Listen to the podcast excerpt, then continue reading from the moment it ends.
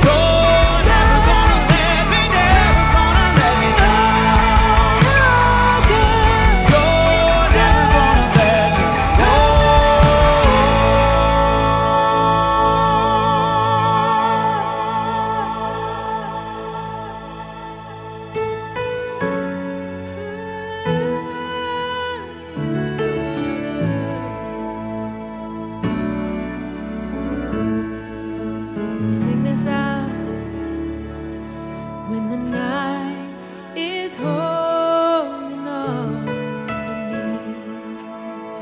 God is holding on.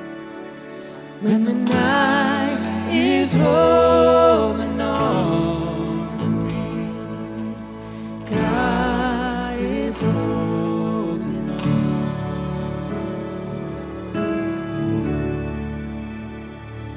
You are good, good, oh, you are good, good, oh, you are good, good, oh, you are good, good, oh, you are good.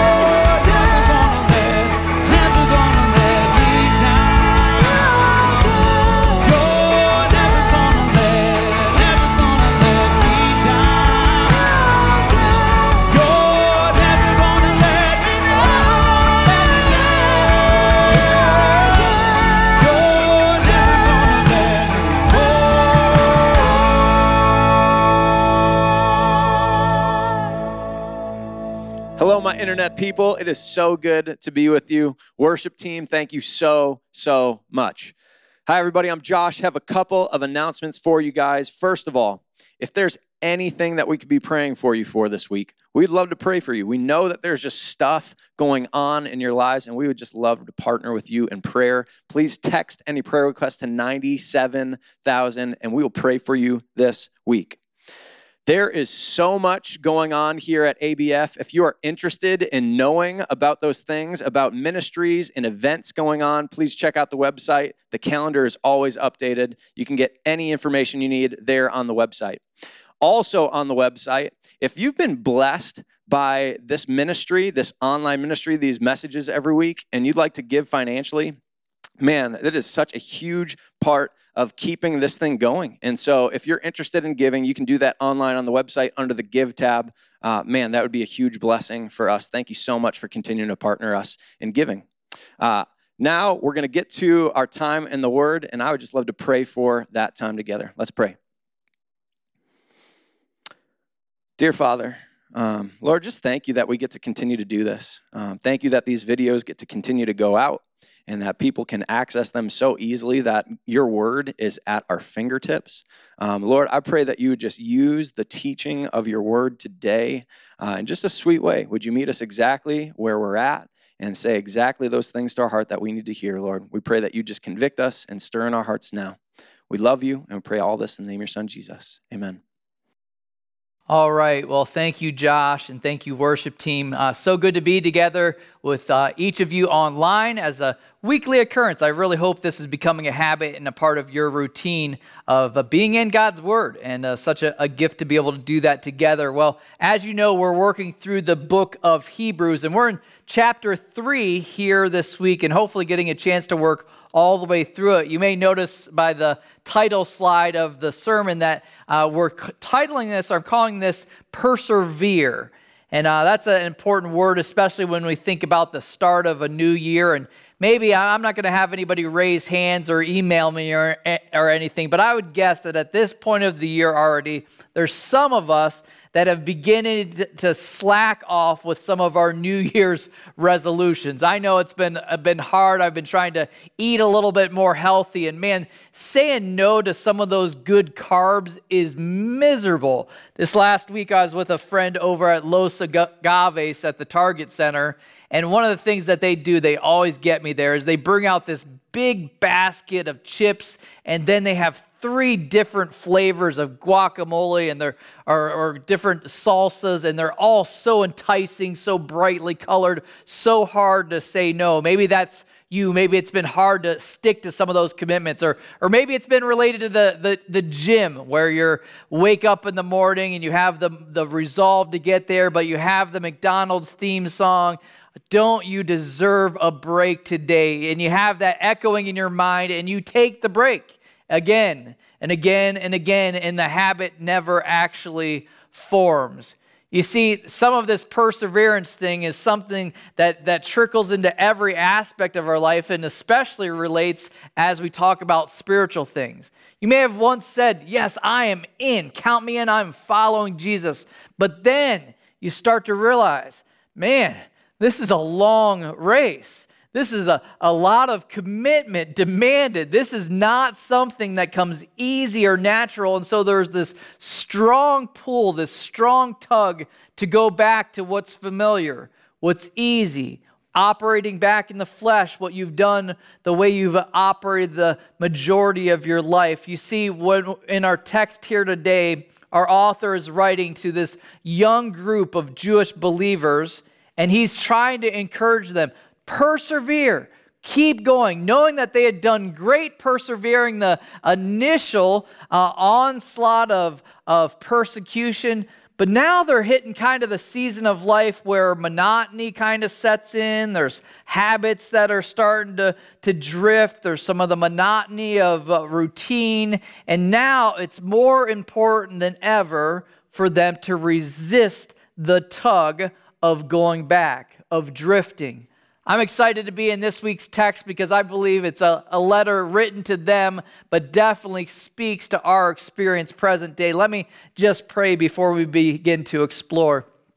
Lord Jesus, we thank you for this chance to gather week after week into your word and believe that these uh, letters and these, uh, in this case, more of like a sermon are written with us in mind today.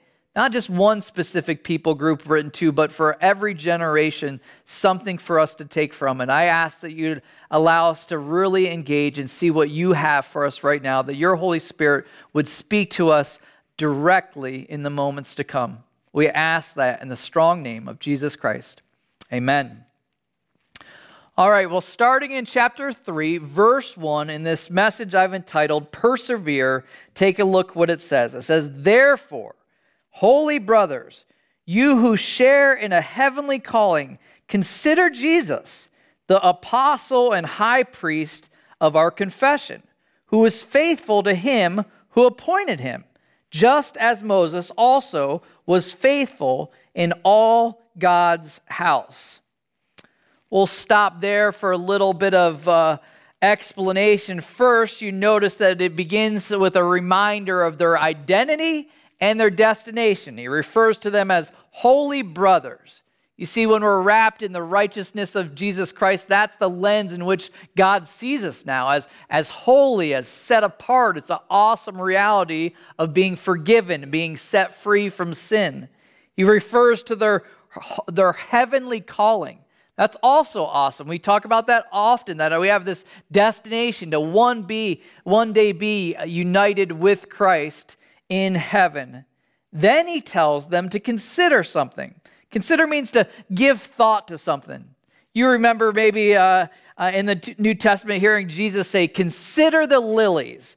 We have all seen lilies, but most often uh, it's, we've never, or most likely we've never stopped to actually think about how God actually cares for and provides for the lilies. There's something about considering that when you actually take time, when there's intentionality with that, there's usually something gleaned for it, something that you, some kind of a takeaway. In this case, he's asking them to consider what? The faithfulness of both Jesus and Moses. Now, you might be saying, why is Moses in this conversation?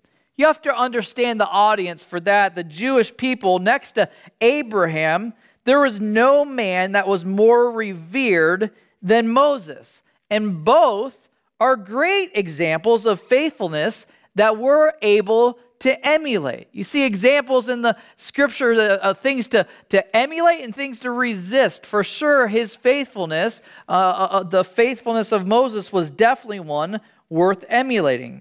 So how did the two of them demonstrate their faithfulness? It's interesting to see how they describe Jesus in this little section here. It says, consider Jesus the apostle and high priest of our confession. I like the idea of confession. This last week in church, uh, in those services uh, here in person, Josh had the opportunity for every person in the worship center to stand up and say, "Jesus is Lord." As I was sitting in the room, it was so powerful just to hear all the different voices with that same united confession of Jesus as Lord. If you think and you expounded on that confession, there's different terms and descriptions that you could add to it, not just Lord, but in this case, our confession of him as apostle and high priest. Now, apostle is not something you actually hear very often as a description of Jesus, but the word apostle actually means that it as means one that is sent under authority. Jesus was sent under the authority of God the Father. He was sent with a mission in mind. And so as you look at Jesus' life, his entire life, as he describes it even himself, is listening to the Lord, to the God the Father's promptings and following through, faithful to every single calling. Another description that it gives of him is a high priest. If you listened last week, Josh mentioned that in chapter two, verse seven, the same exact title. He unpacked, we unpacked it even a little bit more further in the book, but the idea of the high priest was someone that made animal sacrifices to atone for the sins of the people. Really, if you think about the Old Testament, that job would have been pretty bloody and miserable. But in this case, it was, was what Jesus was, the ultimate high priest who marched all the way to the cruel Roman cross. Jesus perfectly fulfilled everything God the Father directed him to do, every single thing. Moses, on the other hand, you would say he fulfilled most everything that the Lord directed him to do. Both, though, are powerful examples, because here's the little reality check. Some of us think, and here's a secret for us, some of us think that the Christian life is just about resisting sin. You know, as long as I can keep from doing the, the bad stuff, you know, if I can if I can keep away from that, I'm good. I'm just riding it out until the Lord returns. But that's missing what the Christian life is actually intended to do. Much like Moses, much like Jesus, God has an intended plan for each one of us to fulfill. Things that he wants us to actually execute in our life. Things that he wants us to be doing, not just sitting back resisting sin. Really, if you think about it, our days are intended to be marked with faithfulness, faithfulness to us. Sure, for sure, not sinning and resisting sin and temptation, but also faithful to the different callings he has on your life.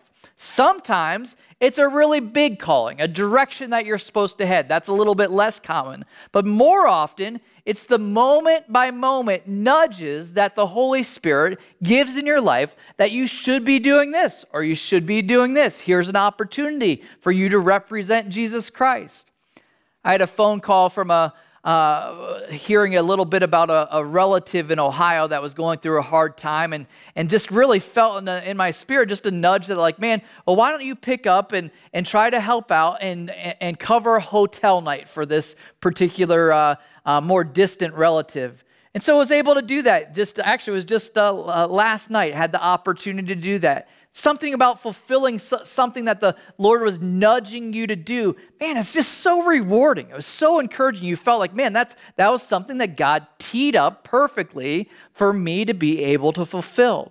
It might not be something like paying for a hotel, but maybe in your instance, maybe it's just a, a nudge of maybe sending a, a text to somebody that might need some encouragement. Maybe it's a, a nudge to stick around a, a little longer and linger in a conversation with somebody that you know is going through a hard time. He nudges us, if we're listening, throughout our day, and the intention, much like Jesus, much like Moses, is for us to fulfill what he's lined up for us to do.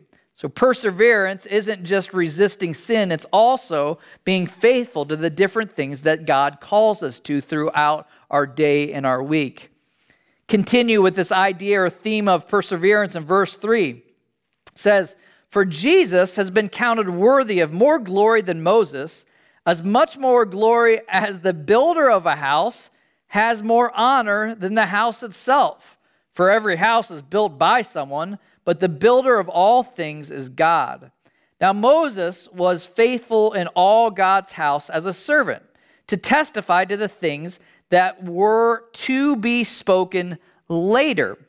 But Christ is faithful over God's house as a son, and we are his house, if indeed we hold fast our confidence and our boasting in our hope. So this is a bit of a clarification for a specific audience, for the people that loved to celebrate man. If you think about it, it makes sense in a religion that was based on performance. Judaism celebrated, made a big deal about people that checked off all the boxes of, of obedience. And Moses, for them, was a hero in that arena, somebody that really did great with being faithful to God, someone that shined out, shined above their peers. Or Moses was a great example as someone that was faithful to God. By no means, the author's making it clear here, no means is he a peer to God, to Jesus himself. So without demeaning Moses, our author explains that Jesus is in a completely different class than Moses. He should be, or Jesus is the one that should be their hero. He uses, uses a couple of different examples here. He uses the difference between a house and its builder, where the house is great, but the builder is the one that deserves the glory. You can look at all the cool things that Moses was a part of. You got to consider, though, the designer and coordinator of it all. Moses, if you think about it, was really just along for the ride. Think about it. God made the decision to choose this people group. Moses had no role in that. God made the decision to rescue the people from Egypt. Although Moses was there, God was the one sending the plagues. He then is the one that ultimately delivered them to the promised land. Moses had nothing to do with those walls falling down. He uses another example they'd be familiar with, a servant versus a son. While Moses was great, he was a faithful servant in comparison to Jesus, who is the Son of God. There's a big gap between those two. Moses' job, we're told, told here, was to testify about what would be spoken later by Jesus. When Jesus rebukes the Pharisees in John five forty-six, he mentions this. He says, "For if you believed Moses, you would believe me, for he wrote about me." So he's just trying, our author, to make sure that these people, that these young Jewish believers, aren't going back to wanting to follow Moses.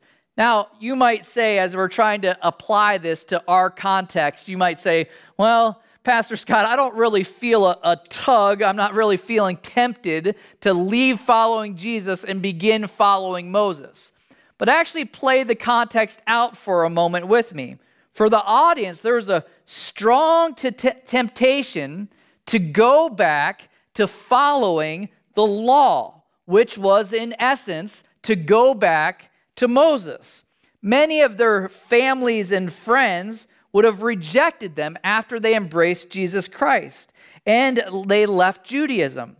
Now they know that the rejection would diminish. It, it would become less and less of a deal if they went back to observing Jewish customs, if they were being, uh, if they were fulfilling, or observe, if they were observant Jews, they knew that that res- the uh, resistance would diminish.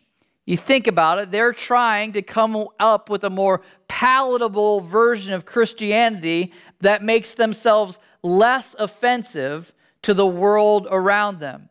Aren't we, if we're honest, guilty of the same?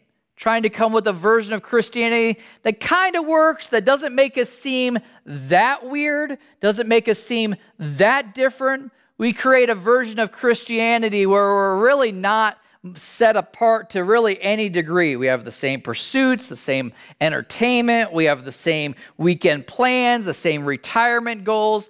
Is that really what the Lord called us to? Don't compromise by going back and uh, getting a more palatable version.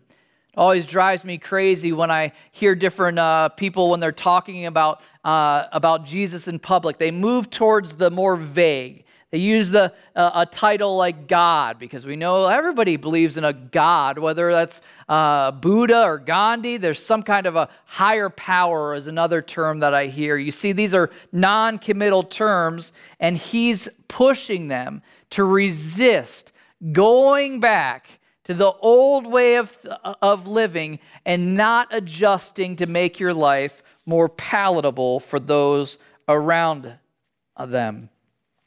We'll pick up here in verse seven as he's describing this call to perseverance.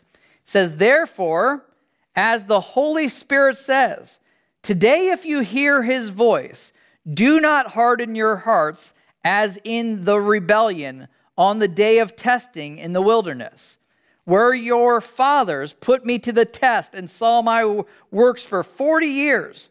Therefore, I was provoked with that generation and said, they always go astray in their heart. They have not known my ways. As I swore in my wrath, they shall not enter my rest. Take care, brothers, lest there be in any of you an evil, unbelieving heart, leading you to fall away from the living God. But ex- exhort one another every day as long as it is called today, that none of you may be hardened by the deceitfulness of sin." Basically, this section can be a little bit confusing if we're not careful. But, uh, just to simplify a bit, the author's illustrating what a lack of perseverance looks like. And the Israelites, unfortunately, were a perfect example for him to use as they wandered in the wilderness. This would be a, a story that they're all familiar with. The Israelites, despite their experience of God's rescue, his provision, they provoked God. How did they provoke God?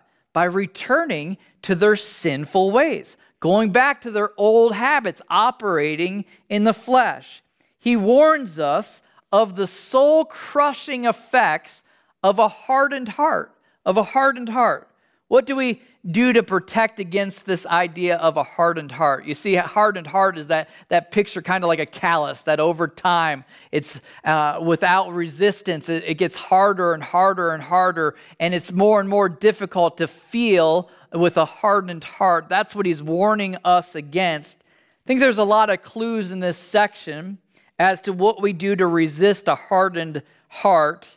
The first thing I identified as I was kind of working through it in my own study is this idea. It says, do not harden your hearts.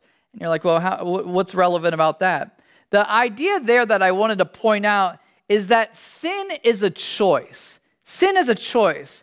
When the Holy Spirit convicts, we have a decision to make, whether or not we respond or not. For us, the idea is that we have a choice to make and ownership to take. Our day is full of these crossroads where it's not something we can make it, we can make it off like, well, it was out of my control. I couldn't help myself. But if we're honest in our heart of hearts, we realize that sin is a choice. We have decisions to make as how we respond to temptation. And we're told, and even as Josh mentioned last week, that we're given the resources to resist to every temptation, which is always one that is common to man. Basically here, the idea that sin is a choice. Secondly, you see it in the text there, verse thirteen, but exhort one another every day as long as as it is called today, that none of you may be hardened by the deceitfulness of sin. So how do we resist being hardened, our heart be, becoming calloused and, and impenetrable? What does it say? It says to exhort, to exhort one another. In other words, this idea, we need encouragement. We need to be cheering each other on. I was having a lunch with a friend this past week and had an opportunity to talk with him and just say, man, you're doing great. Don't give up. Keep going. Keep persevering. Keep staying the course. That's the idea of the body of Christ. And that's where, if you think about it, isolation is so dangerous because you don't have anybody that's identifying things that are going well and celebrating them and cheering them on.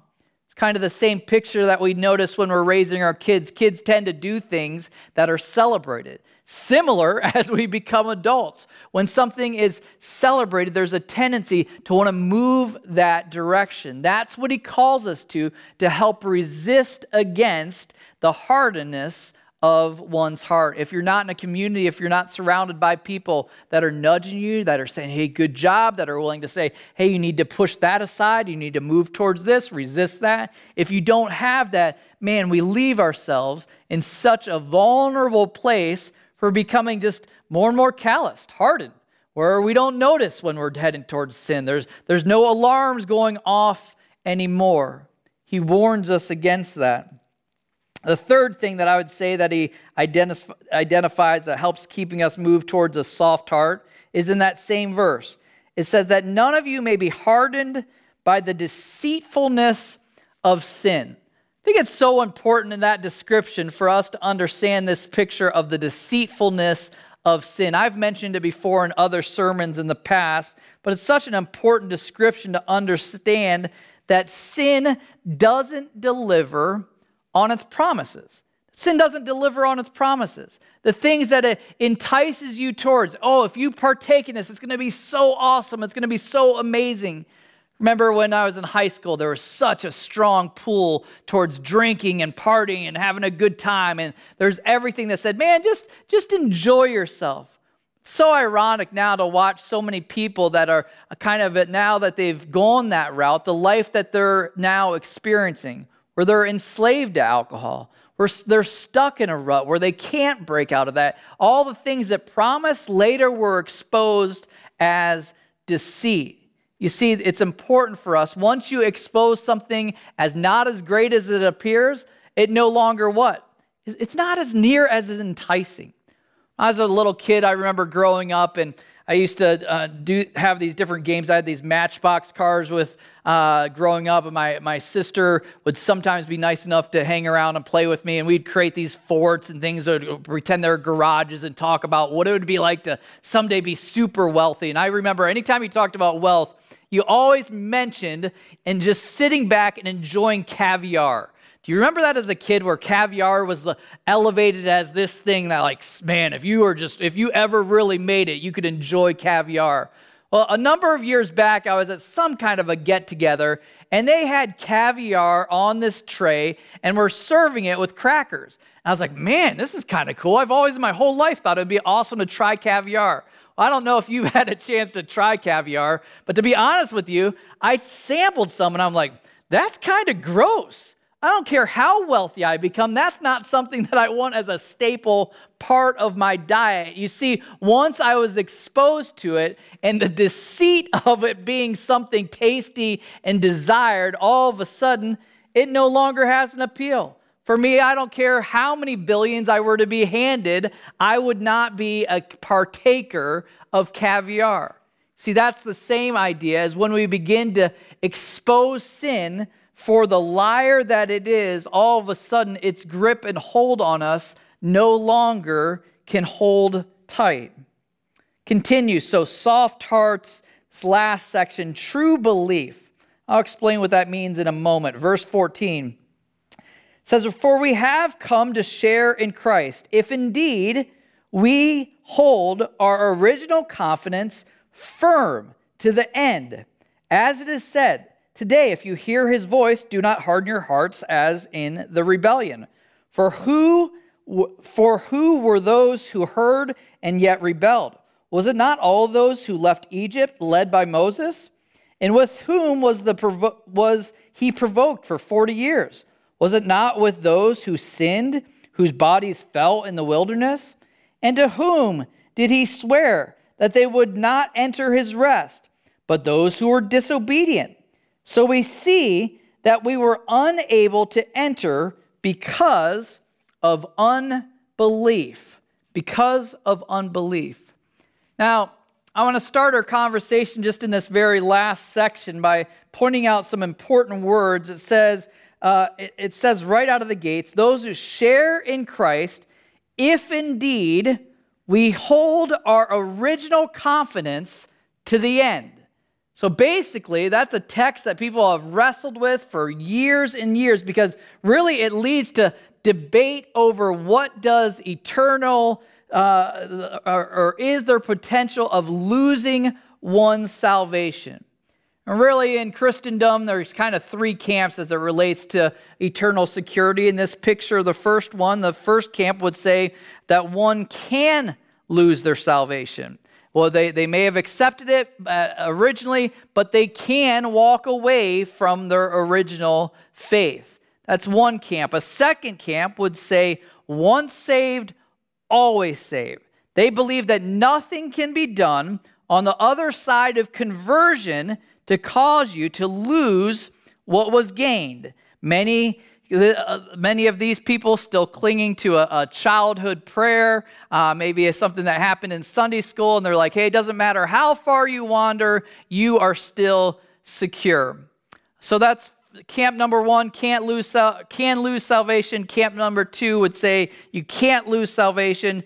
And camp number three, and this would be the camp that it probably describes uh, where I land best, it's known as Reformed theology. They believe this, that you can't lose your salvation, but there are false conversions. I'll repeat that. They believe that you can't lose your salvation, but there are examples of false conversions where someone may have professed faith, but later they fell away from it, exposing that their faith was never genuine and never from God.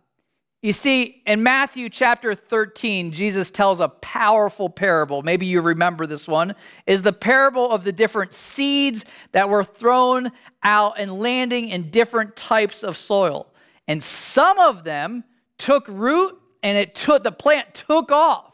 And others, it started to, but then was eventually died. Others, it never even took root. See, I believe, and many believe in this kind of camp three, that it's something to this idea of belief, that it's much more of a profound meaning than we may think it has. It's more than just mental assent.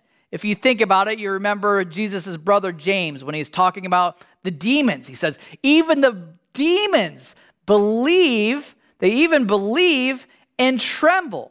The point that he was making is it wasn't an issue of just mental assent. There was a connection between our actions as a demonstration of what we actually believe. So, how do we demonstrate that we actually believe something? Well, an example that our author uses, the, ex- the Israelites in their time in the wilderness showed their unbelief by their actions. So flip that, that coin to the other side, same thing would be true. Same would be true with belief. You demonstrate your belief by your actions.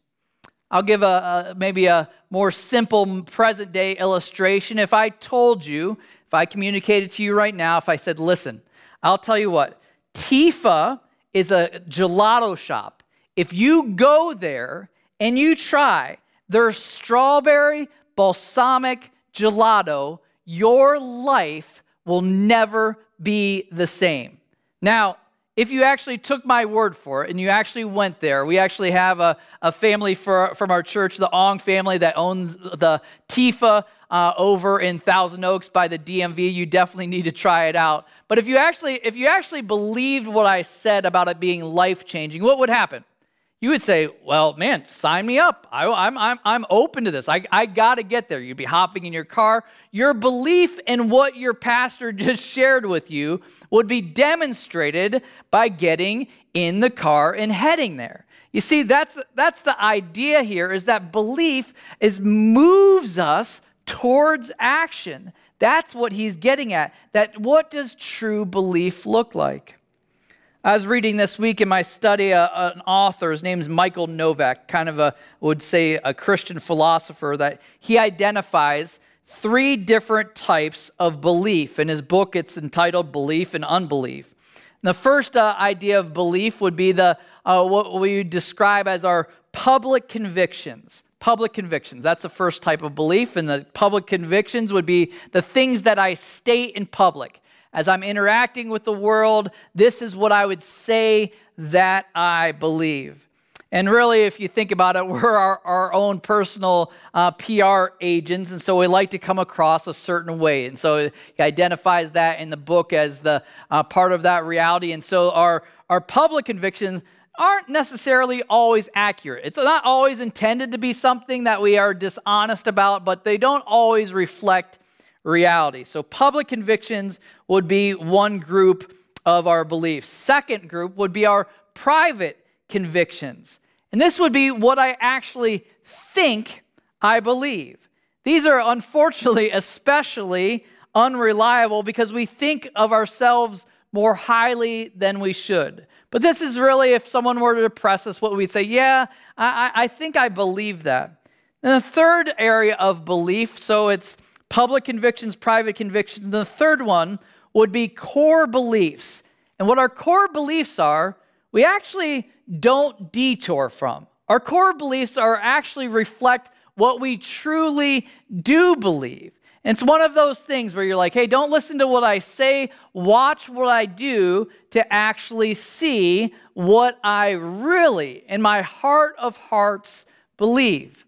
I'll give an example of this, maybe not an example that makes me look like much of a hero, but I would say I publicly would, my public conviction on using bad words is saying, man, it's just not appropriate. There's just not a, a time where that's necessary. I'd publicly say that and be pretty convinced uh, that I was being accurate. And then similarly, my private convictions would be saying, you know, using bad words, any kind of uh, uh, inappropriate language, not not wise, uh, I don't approve. And I, and I believe that in my heart.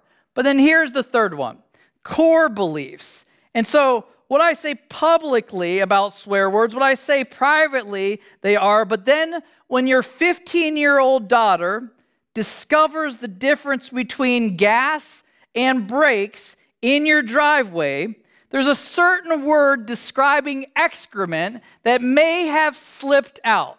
You see, the core beliefs come out when you're testing. Yes, you can see some pictures there of the collision with my actual uh, home. And you might say, well, isn't that kind of cruel of you to share pictures and talk about your fifteen-year-old daughter? Here was our agreement. The agreement was I'll pay for the damage, and the payment from her is the use of that story from this day forward. So colliding uh, with the house.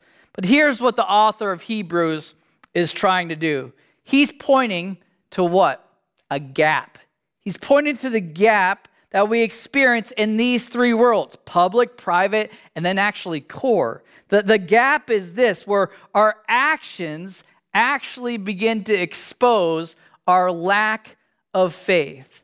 Now, in the example he used, it was the Israelites as the example of man that they, they demonstrated a lack of faith by their behavior in the wilderness. And you might say, when you hear sections like this and you're just like, share in Christ, if indeed we hold our original confidence to the end. You're like, well, hold my original confidence to the end. That, that means demonstrate belief all the way through with my actions. I'm in really big trouble here if that's the requirement. But I think it's important for us to understand what belief means in the whole scope of Scripture. Belief is the description of a progression, not an arrival. It's a, not something that you're like, man, I have fully arrived, where my actions perfectly reflect my stated beliefs. I am there. That's not the idea here. The first thing I wanted to point out is in the example that's given as God being provoked by their actions, what does it say? How long did that last?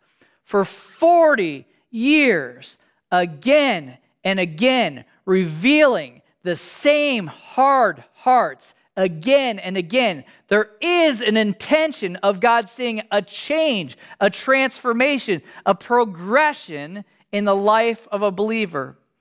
I'm always encouraged with this story that's found in Mark chapter nine, and we're going to end with this, where a father, it tells the story of a father who brings his demon-possessed son to the disciples to have them cast the demon out. Now, Jesus shows up on the scene, and the disciples were unable to do anything about it. And Jesus make com- makes comments about the unbelief of their generation. But what, then he asks the Father whether or not he believes. And what's always stuck with me, that's kind of a strange response, was the Father's response to Jesus' question. He says in Mark chapter nine, he says, "Lord, I believe, help my unbelief. Lord, I believe, help my unbelief." Now, upon first reading, you're like, uh, you're like, I believe, but help my unbelief. Which one is it? Are you, do you believe or is it unbelief? I really think this is a beautiful, authentic description of where a Christ follower needs to be. This man is saying, I do believe, but help me believe more. It's a, it's a, it's a posture of, of dependence.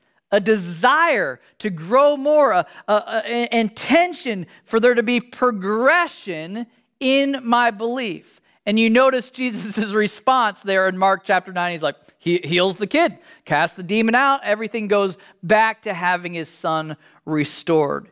You see, I believe in this topic of belief, in this topic of salvation, that there's a certain humility that comes that demonstrates the posture that our God wants to see in our perseverance. He wants to see us coming before him. God, I believe, but help me to keep developing and growing in my de- in my unbelief, so that when circumstances like collisions with cars and uh, houses happens, all of a sudden there's a consistency between what I say publicly, what I believe privately, and what my core beliefs are. You see, our God is in the business of transformation. That's why this text is encouraging these people.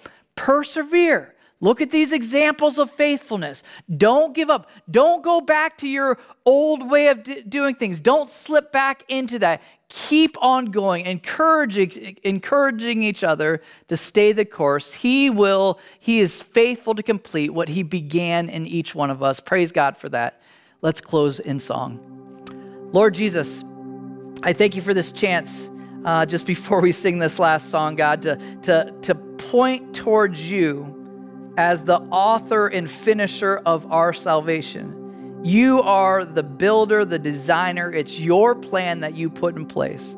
Your plan of rescue that was perfectly fulfilled by Jesus Christ so that you could be a, a high priest that relates with us, that understands, that's compassionate towards us, but then calls us to belief and not to unbelief that's demonstrated in our disobedience, that calls us towards a progression of becoming more and more like you. We thank you for your grace.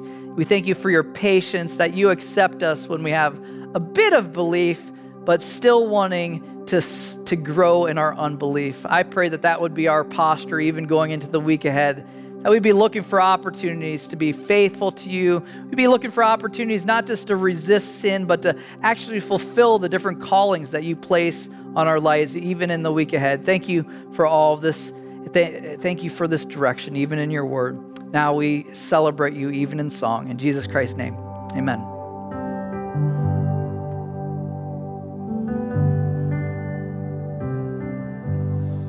What is our hope in life and death? Christ alone, Christ alone. What is our hope?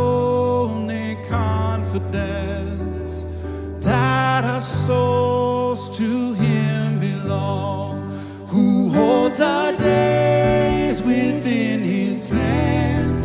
What comes apart from his command, and what will keep us to the end? The love of Christ in which we stand. Sing hallelujah, our hope springs.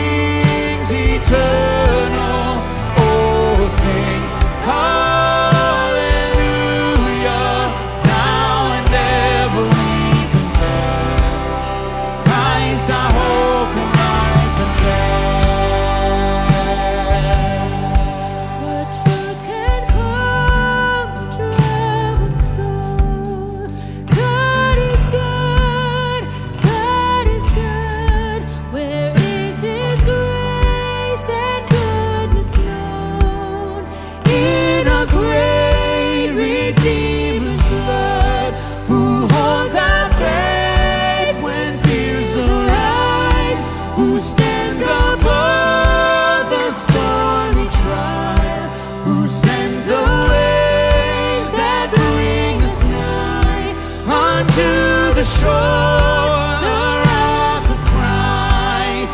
Oh, sing hallelujah. Our hope springs eternal. Oh, sing hallelujah. Now and ever we confess Christ our hope and life and death.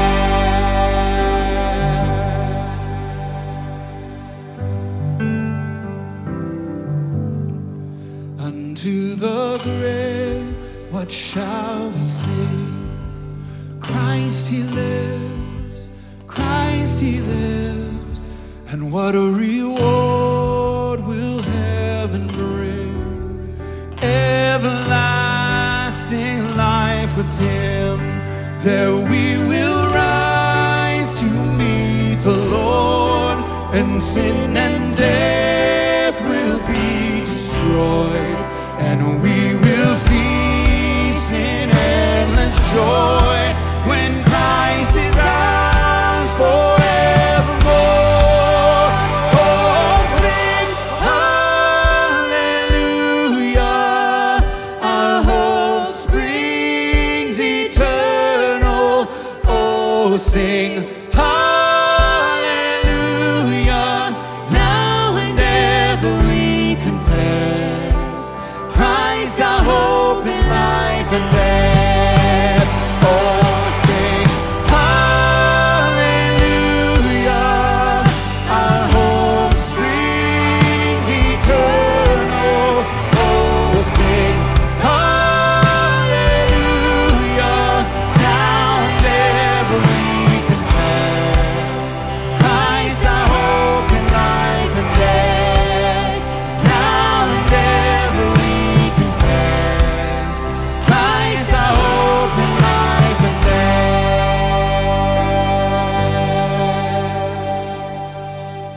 Church, as usual, uh, always feel the freedom uh, to to text us during the week, to reach out. We are thrilled to be able to serve you in any capacity that we can. My hope is that you take these things, that we're not just hearers of the word, but we're doers of the word in response to it. Thanks again for being with us online. God bless you.